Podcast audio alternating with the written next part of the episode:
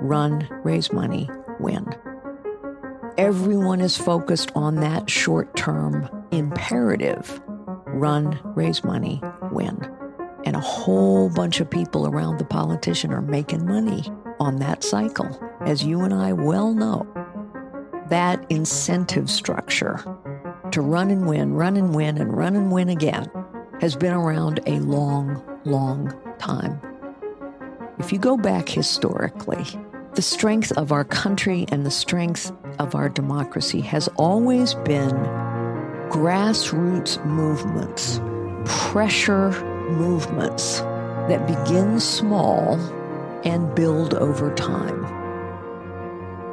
Just as children, we had to learn the discipline.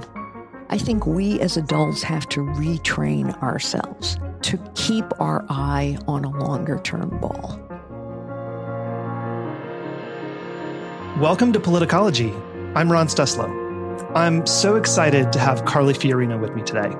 I had the privilege of working for Carly on her 2016 campaign, but prior to that campaign, Carly went from a secretary to a nine person real estate business to leading Hewlett Packard through the worst technology recession in 25 years. Under her leadership, HP tripled innovation, quadrupled growth, and grew to become the 11th largest company in the United States. After leaving HP, Carly served as the chairman of Good 360 and Opportunity International. She also founded the One Woman Initiative in partnership with Secretary of State Condoleezza Rice to engage and empower women in Pakistan, Egypt, India, and the Philippines through increased access to economic opportunity. She was also appointed as the chairman of the External Advisory Board of the CIA by President George W. Bush and CIA Director Michael Hayden, who's also been on the show. Today, Carly uses her 30 plus years of experience to advise corporations and nonprofits at our company, Carly Fiorina Enterprises.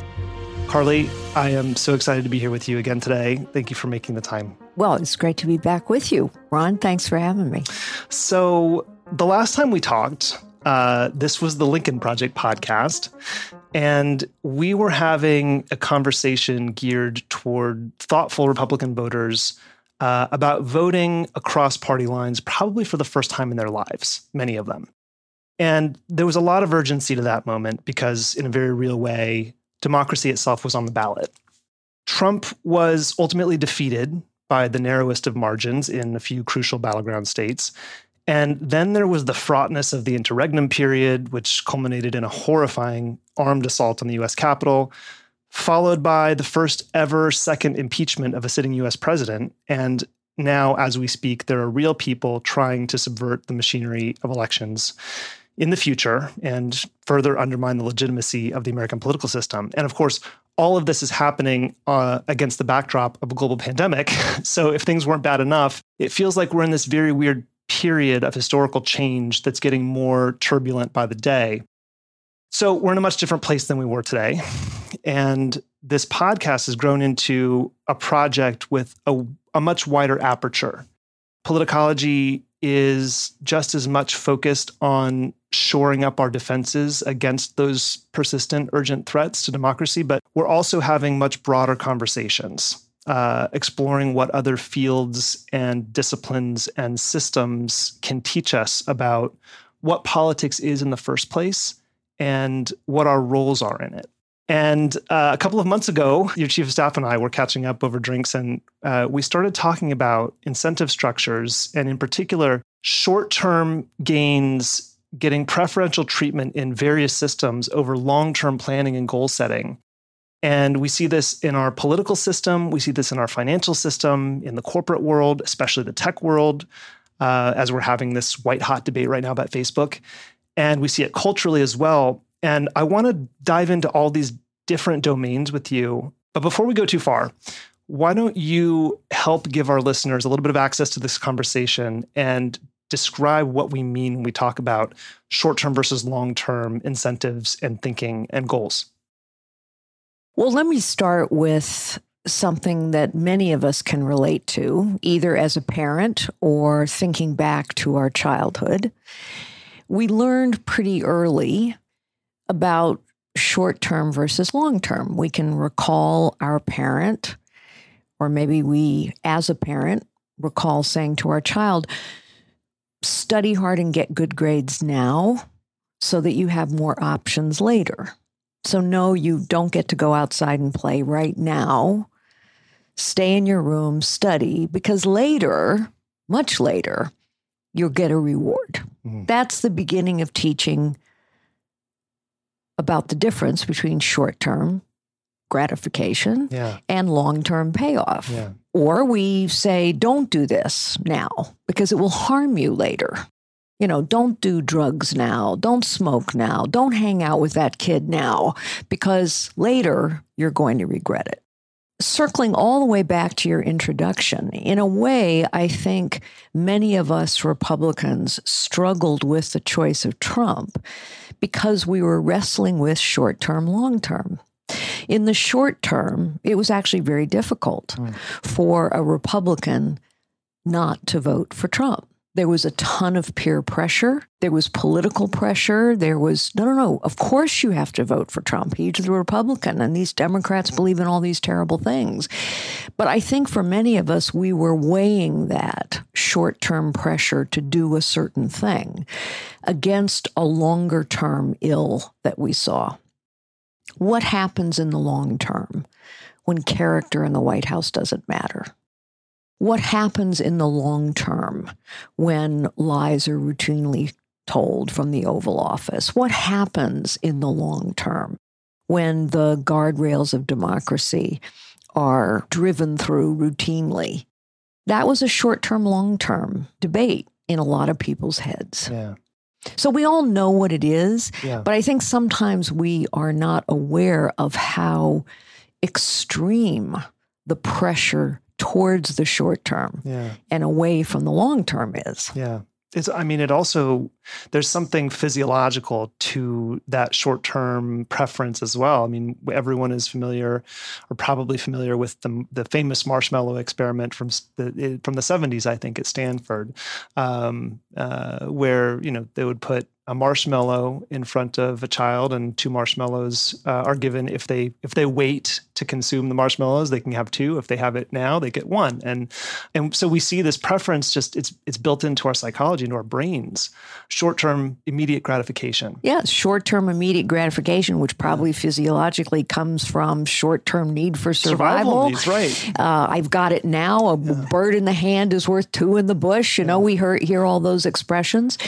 And, and i think one of the reasons that people can preference the long term mm-hmm. over the short term is when they get positive reinforcement for having done so. So a parent tells a child, Great job, you got a great grade.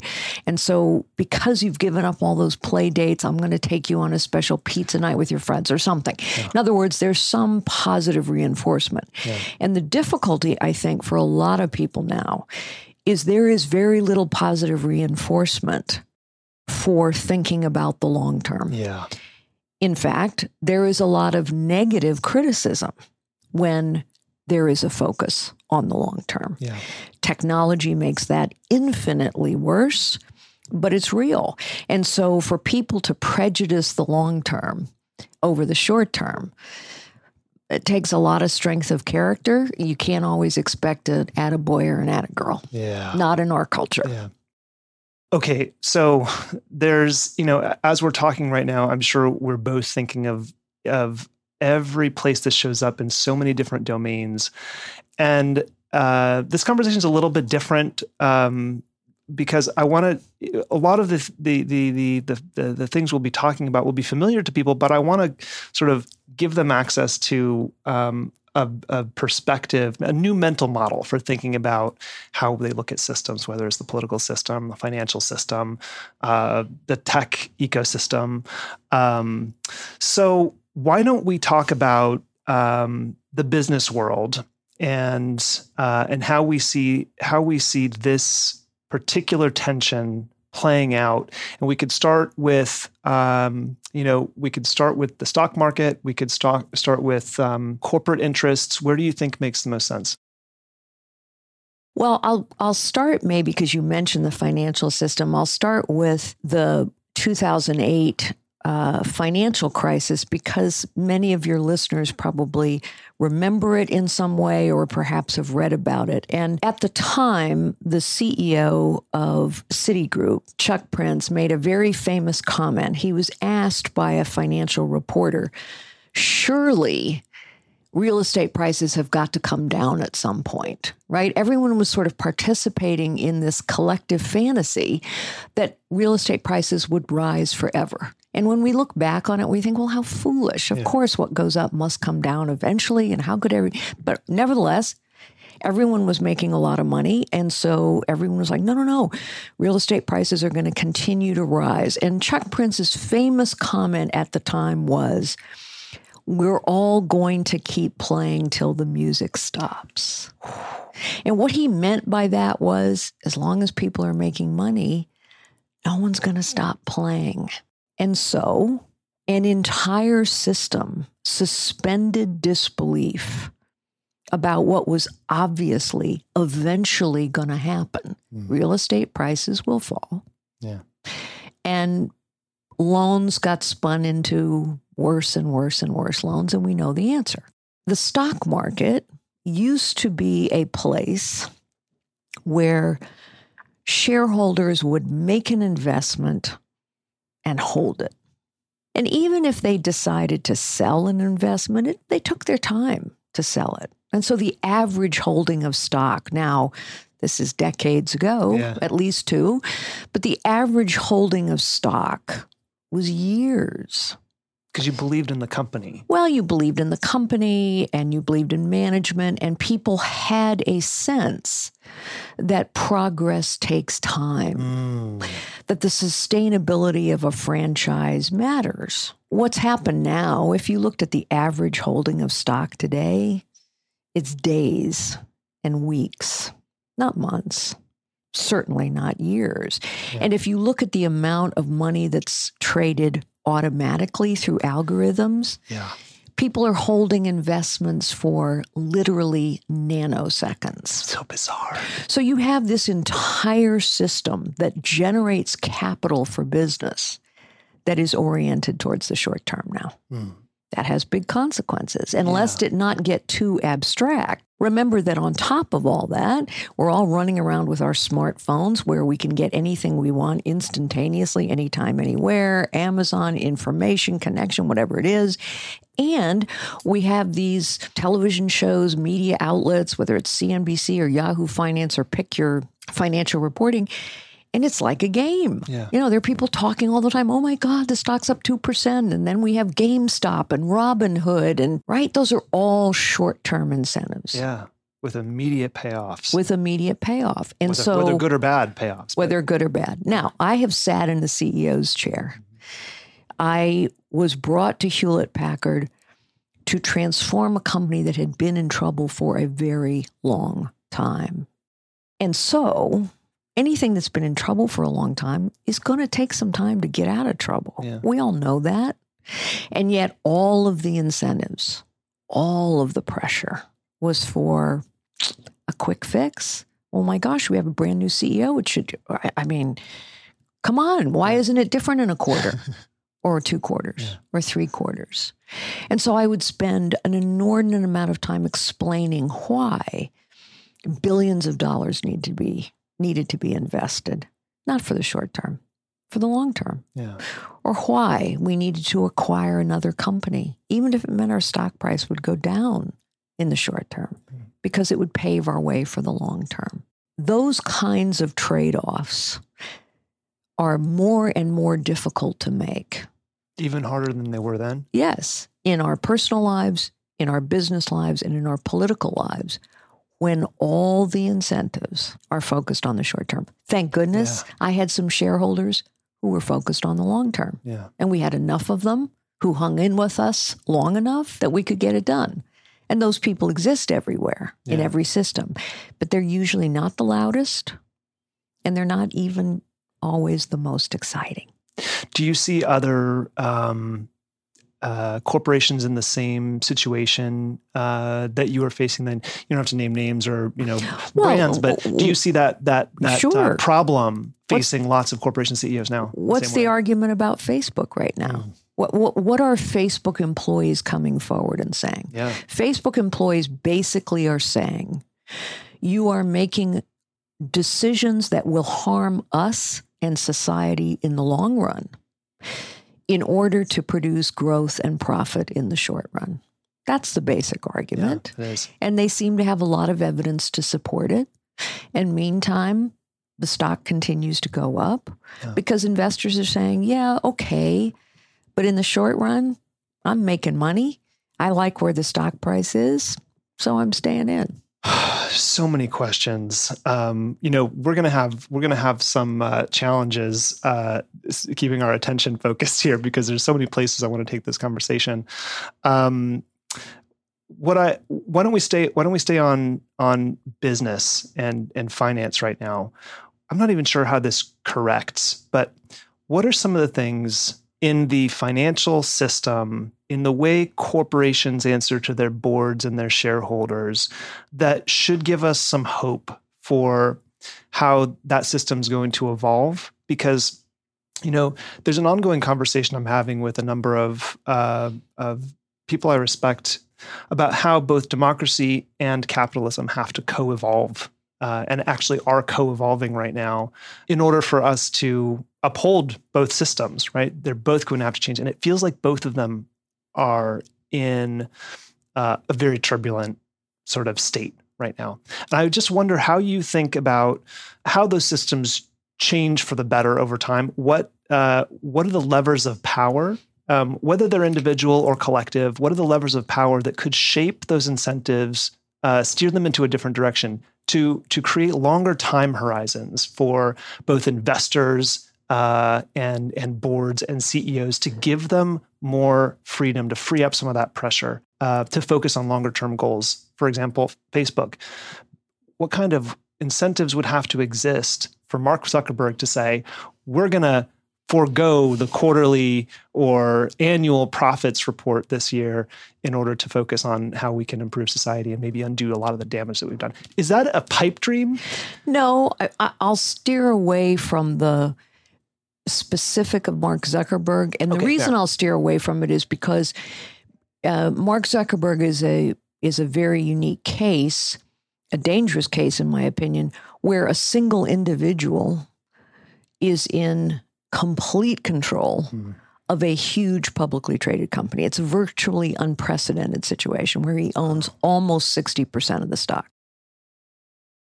So let us set Okay. him aside That's for fair. a moment. We can come back to that if you like. However, there are some hopeful signs on the horizon. There are a series of shareholder groups and investor types that have been putting real pressure on the corporate system, whether it's ESG investing, whether it's uh, investing for social good, whether it's shareholder activism.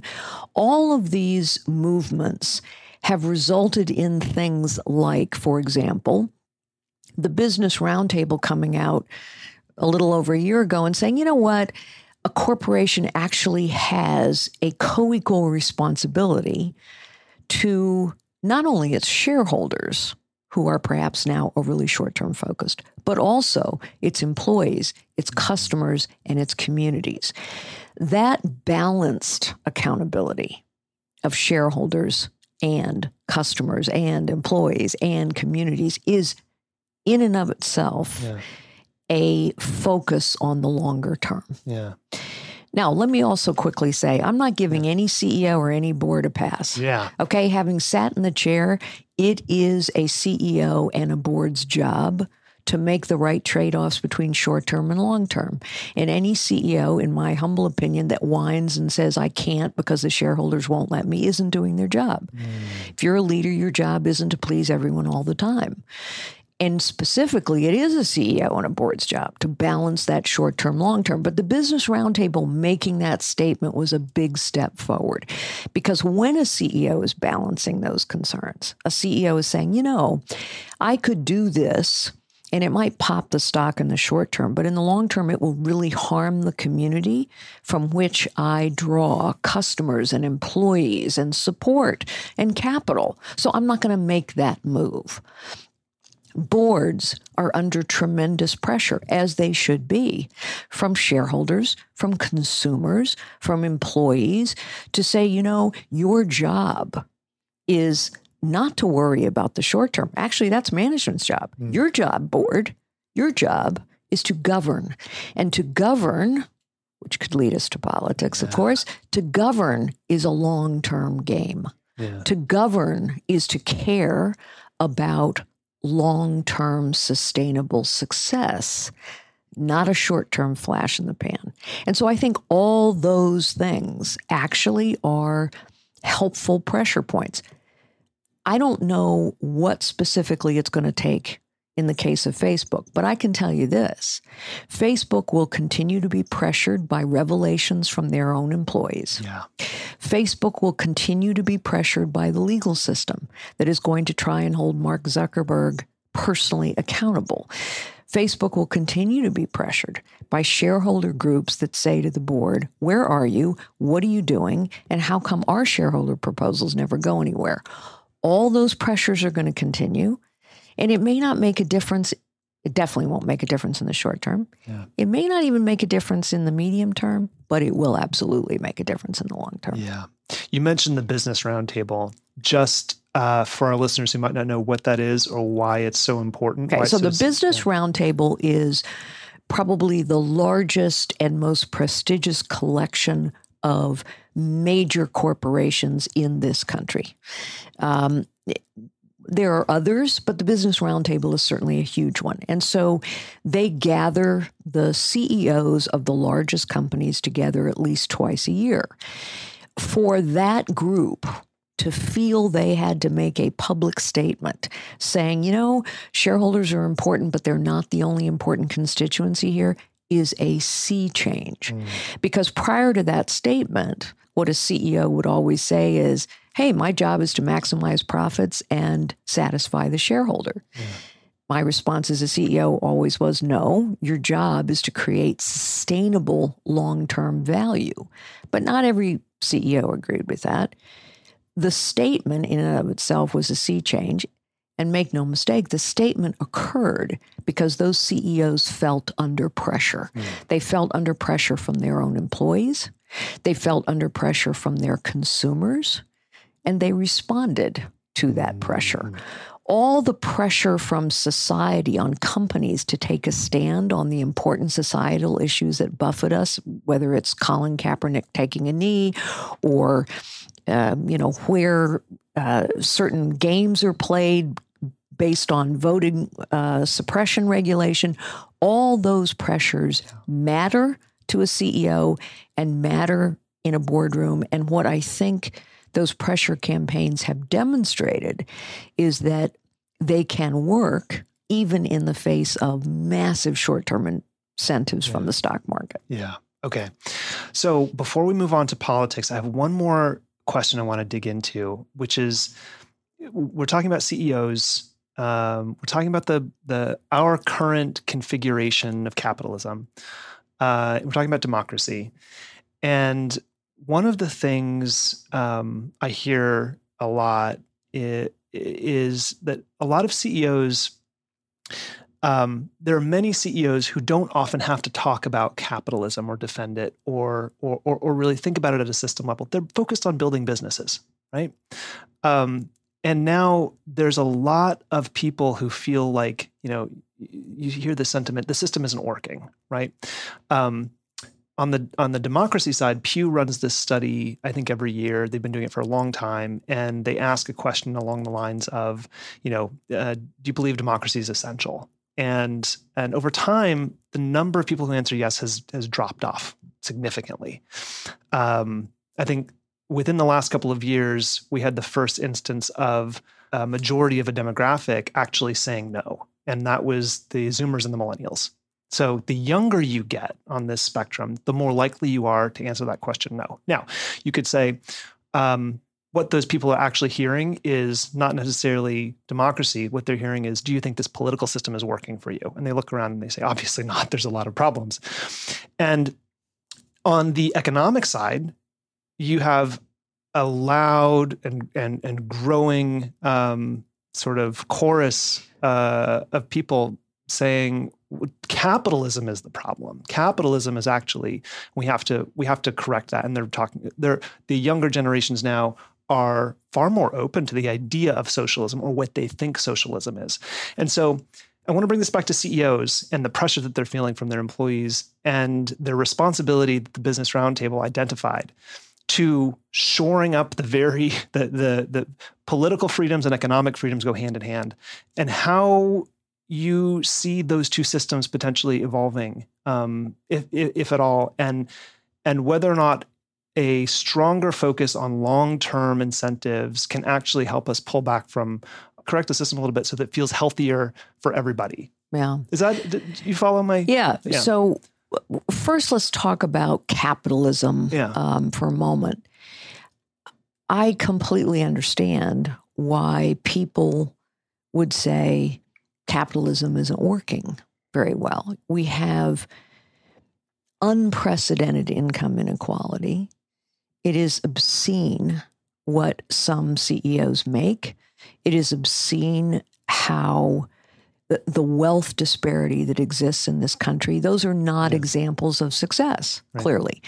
It's also true that in our economy today, the big keep getting bigger, and it is harder and harder for the small to survive. I believe that is because actually we don't have a free market anymore. Mm. We have a market that has been infected by too many big businesses in bed with too much big government. Mm. I ran on that in 2016. In other words, what happens when you have a system where government has become this is a nonpartisan comment because yeah. it's happened under Republicans and Democrats alike. Totally you have a system of government that has become so large and so complex that only the big and the wealthy know how to maneuver through it. So if I'm a really big company, Hewlett Packard, Facebook, Citigroup, you name it, Amazon, I can hire armies of lawyers and lobbyists and accountants to work that system. And if I'm a re- really wealthy individual, I can hire accountants and lawyers and maybe even lobbyists to work that system. But if I'm a mom and pop restaurant or I'm a startup or I'm just a normal family, I can't work the system. The system works me. And so I do think that part, you're exactly right, having a freer market, an actually more capitalistic system, not less, means having a political system mm-hmm. that starts to hold both politicians and government accountable, which we don't do. Yeah. Uh, not to get off on this, yeah. Ron, but just yeah, here's another example of short term, long term the opioid crisis. There were lots of warning signals that this was out of control. There were people dying of overdoses. There were increasing number of addicts. There were millions of prescriptions flowing into tiny little towns in West Virginia. It was obvious there was a problem. And yet, the company was doing really well in the stock market. And the regulators and government kind of looked the other way. And there wasn't really any incentive for a politician to take this on because the people who were dying were pretty powerless, honestly. And so nothing really got done until the whole thing blew up. And now it turns out when we look at it, the legal system took them on. The legal system remains um, a tool for reform. When it all finally blew up in the legal system, um, the company has been held accountable, kind of. Kind of. A family lost billions of dollars. Yeah. Has government ever been held accountable? No. Has no one, has anyone in government ever stood up and taken accountability? From President Obama all the way down, or President Bush before him, or President Trump after him, all the way down to the regulators yeah. who are supposed to be in charge. No one's ever accountable. And so I do think that in order for this to get better, we actually have to start demanding accountability of everyone yeah. politicians, regulators, business people, And the only people to demand accountability actually is us. It's us. And so these movements of pressure, while they don't pay off in the short run, and that's what's so frustrating to people. Wait a Yeah. second, I can get anything I want in two seconds. why can't I get how? Yeah. Uh, why can't I get this to fix? Yeah. Why can't I get this fixed Yeah. in a month? Yeah. It's not the way it works. Yeah. This is a long term problem, which will take a long term solution. But I believe it starts always Yeah. with demanding transparency, what's actually going on here, Yeah. and then demanding accountability. Yeah. And only we can do that. Only we can do that. Yeah. That was uh, a better segue to the political part of the discussion than we could have even designed. So well done. Let's talk about short term and long term in our political system. You touched on the opioid crisis. Without leading the witness at all, when you think of short term incentive structures within our political system right now, what are the first things that you think about?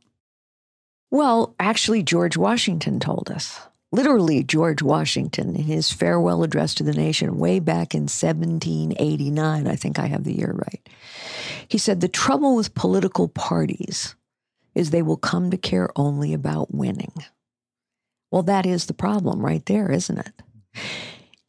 Politicians, political parties, and everyone who enables them, the business around politics, is completely focused on I got to run, raise money, and win. I got to run, raise money, and win. I got to run, raise money, and win. The fundraising incentives are quarterly, elections come every two years. And so everyone is focused on that short term imperative run, raise money, win. And a whole bunch of people around the politician are making money on that cycle, as you and I well know run, raise money, and win, run, raise money, and win. Now, politicians will say to their voters, "Oh, I'm re- I'm running and I'm winning, and I want your vote so that I can do these things over the long haul. You know, I want to change these policy directions." But the problem is when all your focus is on running and winning, you never get to that stuff. Yeah. And it's why voters get so frustrated because it's like, wait a second. We've been voting and you've been making promises for a really long time, and yet the fundamentals that we've been talking about haven't really changed much. Deficits, immigration, uh, wealth disparity. I mean, all these things Climate we keep climate change. We've been talking about these things for a long time. Somehow we never get to it. Yeah. And here you have this, back to your introduction, you have this massively traumatic election in the fall of 2020. You finally get it done, mm-hmm. only to realize, no, actually, it's never done because one group of people says it wasn't fair. And the other group of people says, oh my gosh, we better get something done in a hurry because next year we got to worry about the next election. And it was really, really close in uh, 2020. Yeah, and so yeah, yeah, I want to get an infrastructure bill passed, but really what I want to do is convince everyone that they need to reelect me next time. Yeah. That's a long that's been around for a long time. Yeah. That incentive structure to run and win, run and win and run and win again Yeah. has been around a long, long time. And again, uh, the strength in democracy, if you go back historically, Yeah. the strength of our country and the strength of our democracy has always been grassroots movements, Mhm. pressure movements that begin small and build over time. Pick any major change you want in this country, from the Emancipation Proclamation to the Civil Rights Movement to gay marriage. You pick anything you want to climate change today. People finally get done what needs to get done, not because the politicians are thinking long term. Let they're not. Yeah. It's because people put pressure on the system. Yeah. Consistent, inexorable, long term pressure Yeah. that starts at the grassroots level and builds, but it takes time. That's you, dear listeners. Yes, indeed. Yeah. Yes, indeed, it is. Yeah. Politicians running and winning and the difficulty of governing. I want to maybe ask you about the media incentives when it comes to governing now. And it seems to me, uh, you know, I think we've talked about this before. Um, it's very difficult to set long term goals and execute against them. And when you're in the public spotlight, it's even harder, right? Because you right. got scrutiny from com- coming from everywhere. Yes, absolutely. And uh, and I and I and I don't mean to sound nostalgic about this at all. I just mean to sort of uh, put an anchor back in a time when there wasn't a 24 hour news cycle and politicians weren't constantly under the microscope and deals were maybe easier to get done because they um, long-term visions could be worked out you know uh, and and i wonder obviously there's some great things that are that are uh, a product of uh, more transparency, more media accessibility. But it does sometimes feel like when you're watching politicians, you're just now it's a reality, it's a permanent reality show. Um, and a lot of a lot of them enjoy participating in the reality show way more than they want to govern and find long-term solutions to the problems that are plaguing us. Um, so I wonder what you think about that. Um, whether it's a good thing, it's a bad thing, both, and how consumers of that information uh, should maybe temper their um, their knee jerk reactions to things, and or how how can they maybe support politicians who don't participate in that kind of in the in the in the circus. So let me say. Um, you know, I'm a student of American history. I chair the Colonial Williamsburg Foundation. So I tend, always have, tended to think about these things in historical context. It is accurate to say the discord and disagreement are not new hmm. in this country. go figure. They're not. I mean, if you go back and you look at what was being said in the media of the time around the revolution, just as an example, the vitriol was intense, personal. We've disagreed about a lot of things mm-hmm. ever since we were founded. The difference now is it is so immediate because of the device we all carry around in our hands. And to your point, it is magnified by every media outlet because media is a business. And as a business, they want revenue and eyeballs and advertising dollars. And they too are motivated towards the short term. Mm-hmm. So, all of this vitriol, all of this disagreement, all of this discord and divisiveness get magnified over and over and over and over. Here's the dirty little secret. We maybe all know it intuitively, but it's worth saying out loud. Yeah. When politicians run in order to win, they promise us that they will solve problems. But what they do to get there is sow division. Mm-hmm. They, on all sides, say the other side's the enemy, the other side's wrong, the other side is stupid, I'm going to do this, they're so terrible. In other words, um, most campaigns are run on a message of division. Mm-hmm. And then the time is short to actually get a positive vision done. So here's what I would encourage listeners to do. I and again, this is very difficult in our age. Just as children, we had to learn the discipline of short term denial for longer term gratification. Mm-hmm. Just as parents, we try and teach our children don't give in to the temptation in the short term because there's something more important waiting for you in the long term.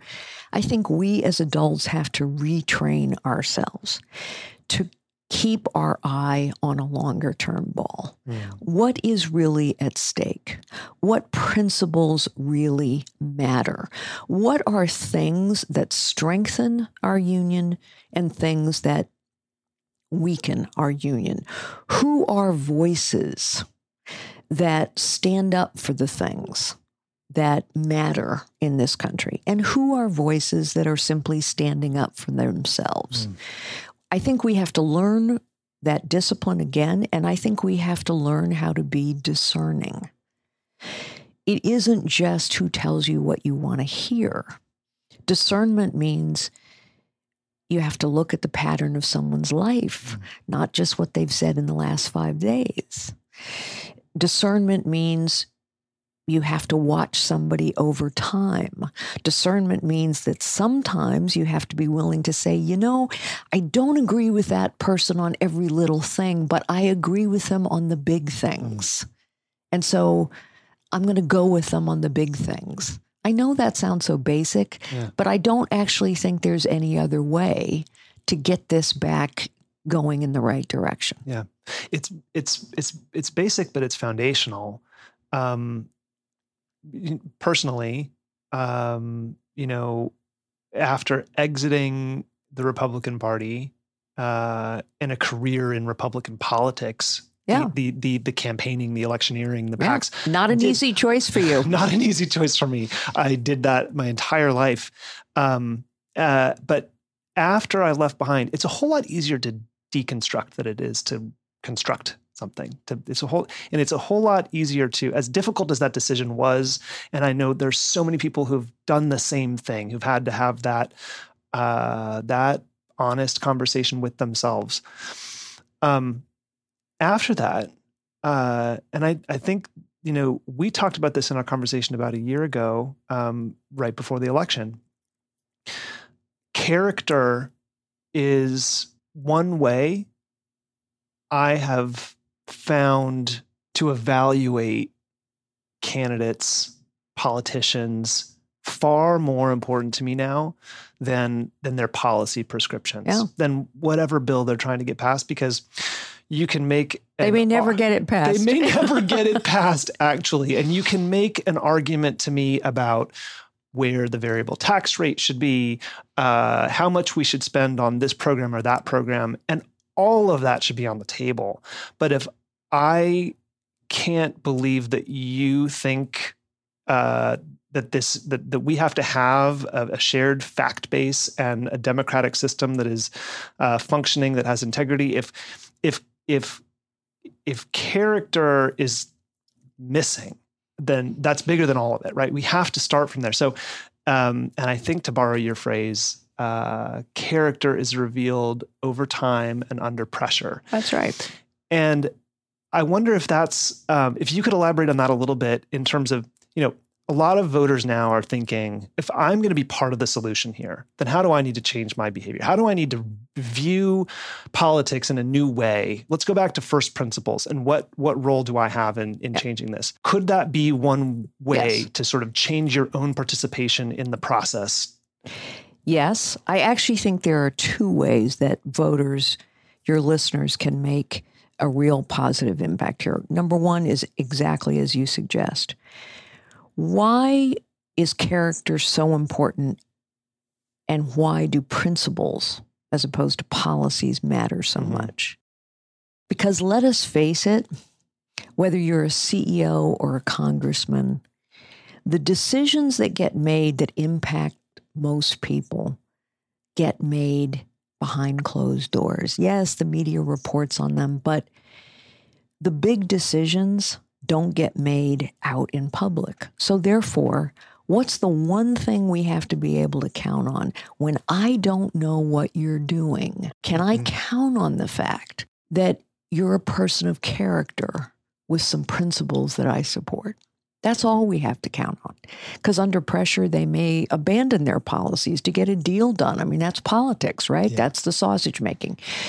So, character, values, principles, those things are the things that we have to be able to count on. And mm-hmm. therefore, I believe those are the things we have to look for most. Yeah. I'm fond of saying values are what guide your behavior when no one is looking and you don't think anyone will ever find out. That's how you know who somebody is when no one's looking and they don't think anyone's going to find out. And the only way you discern values and character and principles is to look at how someone is living their life and has lived their life. Is this does this look like a person of character and principle and value or not? Because guess what? If they don't look like a person of character and principle and values, they're probably not. That's one thing that voters can do. Not get, and not, by the way, get distracted by all the stuff that flows onto their device and into their mailbox and that has nothing to do with character and principle and Yeah. values. Yeah. I think the second thing that individuals can do is to behave the way we want our politicians to behave. Don't put it all on someone else. In other words, I hear people say all the time, wow, I wish our politicians would be more civil. I do too. Yeah. Have you been on Facebook though? Try being more civil yourself. Yeah. I make it a point, I honestly make it a point to spend time with people who think they disagree with me on virtually everything. And during that time, I try to find something we agree on. And here's the thing that gives me hope there are loads of things we agree on. yeah. I have said recently in public remarks, uh, this was specifically around the need for uh, voting rights act uh, because of what's going on at the state level based on the premise that an election was stolen, which it wasn't. I have said that I do think that if we get it out of the discord and the division of politics that is amplified by platforms like Facebook, most Americans disagree on a lot of things, but they agree on big things. They agree on big things. And I think we have to come back to can the fundamentals, to use your term, Yeah. can we talk more about the big things we agree on? Can we focus more on the things we're taught as a child? Character matters Yeah. values matter, principles matter. We know in our gut that that's true, but we don't often act on that belief. We need to act on it more often. Yeah. You know, if something just like really hits. yeah. Um, And give yourself an attaboy because you've lived that. You've lived that, and it's not easy. And you don't always get stroked or or an attaboy or an attagirl for doing the right thing. In fact, so often people get exactly the opposite. You do the right thing and you get hit over the head. yeah. And so that's the other thing I would just say is when you see someone doing the right thing, don't be silent. Yeah. Lift them up. I had to learn the hard way as a CEO. It's always the critics who are the loudest. It's always the voices of vitriol that are the loudest. Those of us who hopefully focus on the fundamentals and make the right choices, or at least try to, are usually quieter. We need to not be so quiet. Yeah. We need to stand up and be noisier. Agree. Hear, hear. Should we talk about culture? Absolutely, because we have been talking about culture. actually, talking about culture. because because our culture actually our culture lifts up division and discord right Yeah. now, Yeah. and it lifts up division and discord because it drives a bunch of businesses does. from politics to Facebook. drives all kinds of short-term gains for different actors. That's right, Yeah. media, politicians, yeah. exactly. Yeah, and there's no when when you really think about the um the breadth of uh, uh, of that, you know, I don't want I don't know I want to call it a, an infection, but the but but just how dominant short-term preference is across so many domains from from media to politics to government to it it does seem overwhelming and it seems uh, like you're not going to wave a magic wand and you know uh, regulate the short-term interest out of a business or an industry, No. and you're not gonna. You, it's just not going to happen that way. And to your point about major systemic change always being the result of a of a of a small and growing and ultimately uh, uh, overwhelming grassroots movement, this feels like one that we need desperately right now. Yes. And so I first I want to encourage you and your listeners to never feel powerless. Mm. I think part of what's going on now is people feel powerless. They see all these huge interests and these huge trends, and oh my God, the huge business and huge government and huge trend stories are sure. There's nothing I can do. I am powerless.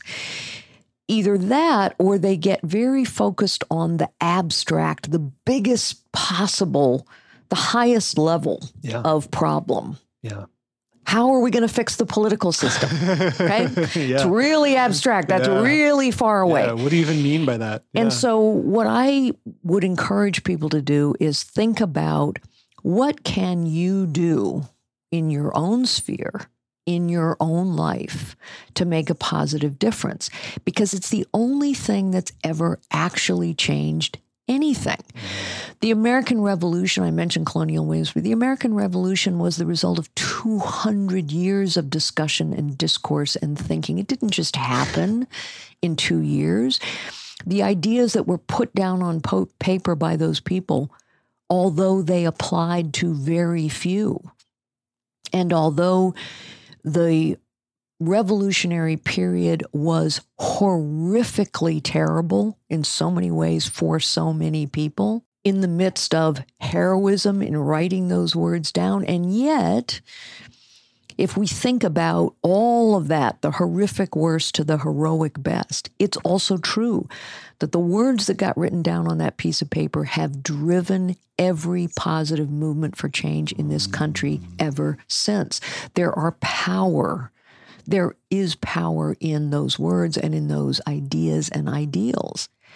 And individuals, not big institutions, individuals have attached themselves to those words and moved. Mm. So here we have, you know, what can I do, just as an example, as chair of Colonial Williamsburg, is make sure that as we approach our 2026 celebration, commemoration of our 250th founding of the nation, that we tell the whole story of our history, the horrific worst, as well as the heroic best. That we tell the story of every kind of person, because guess what? Every kind of person who exists in America today existed in America back then. Yeah, you were mentioning over lunch a couple of examples. Yeah, so uh, of course, we're telling the story of slavery in a much more complete way, but we don't tell it in an abstract way. We tell it in a personal way. Um, we are excavating the very first African American church in all of the country, and we're telling the story of the African pastor of that church. Mm. The person, the individual, the man. Who was he? What did he do? and the people in his congregation. We're telling the story now of a lesbian couple who was very famous during that time. Yes, we had an LGBTQ plus community in America back then, just as we do now, because human nature hasn't changed. And so, what I've learned is if we, history can be very divisive to people because they cherry pick it.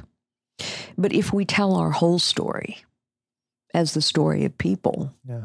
who are sometimes heroic and sometimes horrific, but who somehow came together over a set of ideas and principles and values and lifted up a certain kind of American character, it actually turns out to unify people. Mm. I say all that to say every single listener out there has a sphere of influence. They have a set of people they interact with, they have a workplace they go to, they have a family that they are a member of. And all those spheres of influence are a place where they can exert power and influence by their example of finding areas of agreement instead of disagreement, by their example of focusing on the fundamentals of character and values and principle, by their example of saying, yeah, this feels great in the short term, but what about the long term? By their example of where they put their energy and the problems they focus their resources against. Yeah. None of us are powerless. And this country, the existence of this country, hmm. the progress of this country, is testament to the power of individuals animated and brought together by a set of ideas and principles. I love our conversations, and and there are just some moments where I'm not even I'm not even sure how to how to follow that with a question. It's it's very it's a very elegant um, piece of advice for for a listener and very accessible. Um, well, I'm not sure about elegant, thank you, but yeah. I but I hope it's um, of course accessible. I I hope it's encouraging yeah. because the thing that I find most concerning actually about our current time is not the nature of the problems we face. Okay. We have always faced very difficult problems. We always have mm-hmm. existential problems. And we've always figured out a way to make progress and get better. Not perfect, but better. So, yeah, we face big problems, huge problems. But I believe that we have the potential and the ingenuity to tackle those problems. So, what concerns me most are not the problems. What concerns me most is this widespread feeling of powerlessness. I am powerful as a consumer with yeah. my little device, but I'm not powerful as an actor, mm. as a citizen, as a problem solver. That concerns me because, in my experience, people are far more powerful than they realize. They have more influence than they realize. But we lose it all if we assume that we are powerless. Yeah. Yeah, it's it's when you think about what technology is doing to our lives, it does feel like um, flimsier interactions in a digital space are taking the place of uh, more meaningful interactions in the real analog world. Um, and you know i suppose the answer to that is spend less time online but it does it does um, does become more difficult the more technology sort of takes over day-to-day life but um, uh, i just want to talk about climate change as one one other one other example because we talked about culture. Um, and i suppose this is sort of both business and and and culture but I wonder how you see the the tension between capital markets and uh, businesses and where the best levers might be. Uh, because this is a topic that comes up a lot and we haven't um, we haven't dealt with it directly in a while uh, on, on, the show but a lot of our listeners very concerned about climate yes, change and as as we all should be as we all should be and and I do think it's interesting uh, you know going back to the political, that there are a lot fewer Republican politicians, if any, now who are vocally denying the existence of climate change. They were once upon a time. There was an attack against the science, but now it's kind of undeniable. We have all these erratic weather patterns, and um, so there's just not a lot of talk. But there's also not a lot of action on on that side, and and um, it comes up a lot in the very short list of existential problems that it feels yes. like we're facing. Yes. So, how um, this is one of those areas that does leave us feeling kind of powerless as consumers because um, you know because the things that you can do at an individual level feel kind of meaningless um, even though they you know they might not be some things are have a bigger impact than others but but by and large even recycling you know now in my building for example we you know we uh we have a recycling uh, bin and we have a trash bin, but then we just found out that actually it all goes to the same place because the District of Columbia doesn't bother to separate it anymore because it costs more in energy than it does to actually uh, reap the benefits of recycling. So there's a lot to be discouraged about, and I wonder how you, um, just what your thoughts are there, and and and and um, how we might move forward constructively. So I do think that climate change, because it is a um, big, long term, complex problem requires every aspect of society to be part of the solution. I mean, this is the classic case where government and business and culture and society all have to be rowing in the in the same direction, and clearly we haven't been there. Um, Democrats are wrong when they assume that government is always the answer to everything and everyone else is wrong. And the reason they are not getting traction on their climate change proposals, in my opinion, is because it casts business as the enemy. Mm. Republicans are wrong when they say government is never the solution, because government is absolutely required to make progress on a whole set of problems. This is a place where the short term, long term trade offs are not easy or obvious. Um, it is true that the majority of power comes from um, fossil fuel based energy sources today and will continue to do so for the next 20 years, hmm. probably. Mm. That's just a fact. Yeah. You can't wish that away. So saying we're rushing off to wind and solar, which also has downsides, in the next five years is not realistic. On the other hand, we have to start making progress, and this will not get solved without real innovation. And it is innovation that gives me hope mm. because you are seeing some real innovations. You mentioned recycling. Well, let's just go back in time. It used to be that recycling was the individual movement of a few nutcases in San Francisco. It was like composting. yes. I mean, it was this little tiny movement. Yeah. And now it's everywhere. Okay, it's not perfect. But on the other hand, recycling has become part of the background. Of yeah. course, you recycle. Yeah all that recycling ends up in those huge swirling trash piles somewhere in the Pacific Ocean. And yet, there's innovation now being focused on how do we clean the ocean? There's real innovation going on there. So, to me, the answer is we must have a set of sensible regulations and government interaction that moves the incentives towards the long term. Mm-hmm. Government has to play a role. Yeah.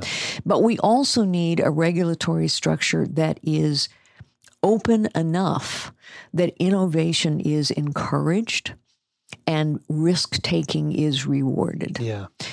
It's one of the reasons why all these funds in the capital markets that are focused on ESG and uh, you know environmentally progressive uh, solutions are so encouraging because real money is going towards this mm. now real funds are focused on innovation in the climate change space. And one last point on this yeah. I think things are really going to start to change when insurance companies Ooh. focused on their relatively short term bottom line are going to say, you know what? We can no longer insure certain levels of risk that have become astronomical in an era of climate change. For when, example, buildings in Miami? for example, well, for example, um, homes in forest fire prone California mm. or homes in flood zones. There will be near term consequence for that that will be painful. Yeah. So let's get real about that. Yeah. But when we stop rewarding either company behavior or individual behavior that contributes to climate change, we're going to start to make faster progress. And as climate, the consequences of climate change become more and more obvious and more and more costly, I think you're going to see those incentive structures shift, and that's a good thing.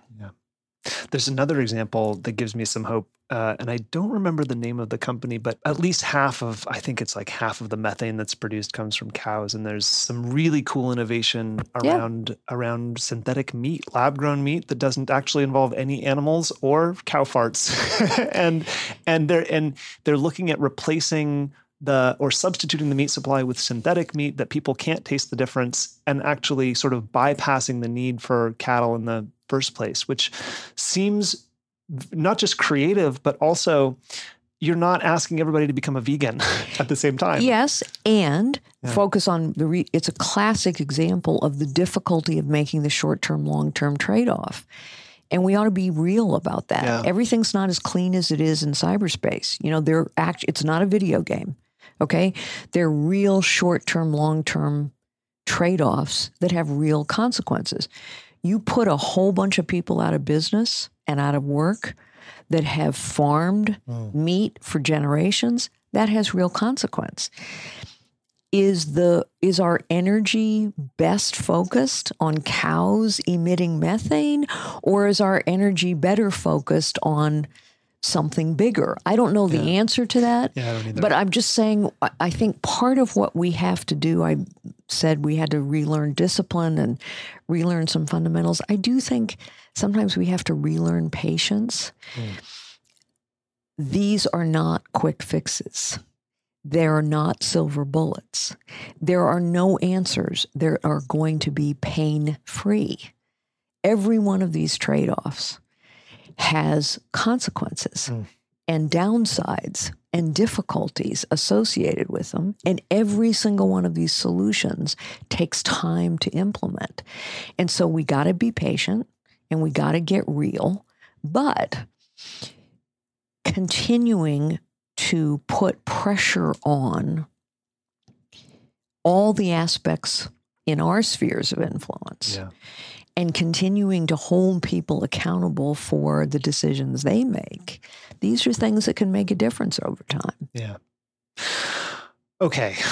Um, before we wrap up, is there any domain we haven't touched on or explored adequately where this this tension is very real and uh, and consequential that you want to talk about? Well, short term, long term is a personal choice Hmm. as well as an analytical tool. And so I guess I would just um, encourage people to think about the personal choices they'd make and whether they're majoring on the short term or balancing that with the long term. And once again, it's harder to do that these days because there are so many temptations in the short term that are so tempting. and uh, I- so it's really hard to say, you know what, I'm not going to do that in Yeah. the short term. I'm not going to get on Twitter and just eviscerate somebody because I'm pissed off at what they said to me. I'm not going to do that because in the long term, I am contributing yeah. to a lack of civility in our discourse. Yeah. Or, um, you know, I'm not going to eat all this terrible thing in the short term Yeah. because it has real consequences in the long term. There are a million examples of this. Yeah. And so to me, it brings home once again, it's a whole lot easier to sit in an armchair and throw rocks at Yeah. somebody that you think isn't making the right short term, long term trade off. But as we're reminded sometimes, um, the hardest change of all is the one we ourselves have to So make. true. And so maybe let's start at home, each of us, Yeah. And see if we can get better grounded in that short term, long term Yeah. trade off. Be the change you want to see. in the Yeah, world. I mean, there are ancient examples of this too. I mean, that- Exactly. yeah. And there's real fundamental truth Yeah. in that. Yeah. It's easier to throw rocks at someone else than it is to do it yourself. Yeah. Uh, let he who would change the world first change himself. yeah. Yeah. Carly Fiorina, it's always a pleasure. I love our conversations. Um, before I let you go, um, where can people find you on the internet? Follow your work, which I love to do. And I'm so excited to see what you do with Colonial Williamsburg. I'm actually looking forward to visiting. And for people who don't know, um, we're talking about Colonial Williamsburg and telling telling stories, and this is an interactive experience, folks. Uh, do you want to tell people a little bit about that? Well, yes, because it's it's not just like reading something on a plaque. And for people, a lot of a lot of people in America have never been and, and don't understand. We know it's it interesting. There was a, thank you for yeah. that for that plug, that shameless plug. There was a recent article in the Washington Post which described Colonial Williamsburg as doing some of the most interesting and avant garde theater in the nation. Mm. Now, who would have thought who that? Who would have thought that? Who would have thought that? Because people hear Colonial Williamsburg and they think, oh gosh, it's a bunch of fife and drum people. And, you know, it's nostalgia, not history. Right. And a certain kind of nostalgia. Um, and of course, we have to wrestle with all of that. But we tell real stories about real people that have been meticulously researched by real historians, and we place them in their real buildings, in their real clothes, with their real objects, in their real place. Hmm. So, in an era where virtually everything is fake and false and fleeting, and that is the era we live in today. This is a place where it's real. And rather than being abstract, to your point, yes, you can go look at a building and marvel at how the excavators of that building, the first African American church in the in the United States, for example, how the excavators of that building, how the archaeologists in that building know that these are grave sites that this is the real foundation of the first church. You can do that, and it's fascinating. Mm. And you also can watch gifted interpreters tell the story of an enslaved man or woman and what their life was like and what their choices were like and how they tried to teach their children. And then you can also go listen to Thomas Paine or Thomas Jefferson talk about the great ideas that they're writing down on paper, and you can contemplate the contradiction between those great ideals and some of the terrible stories that we have to tell about the beginning of our nation. But I promise that if people will come and visit, you will be educated, yes, but also uplifted and refreshed. Mm. Because if we can be here, having started there, we can solve any problem and go anywhere we choose as a nation. That I truly believe. Thank you for being here today. Thank you for having me. Thank you to everyone at home and on the go for listening podcasts tend to grow based on word of mouth. So if you want to help more people discover politicology, you can share this episode or one of your favorites with your friend group, your family, or your colleagues.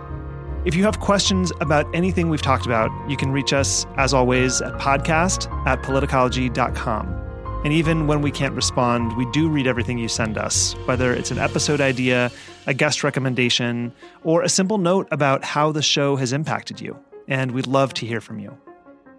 I'm Ron Steslow. I'll see you in the next episode.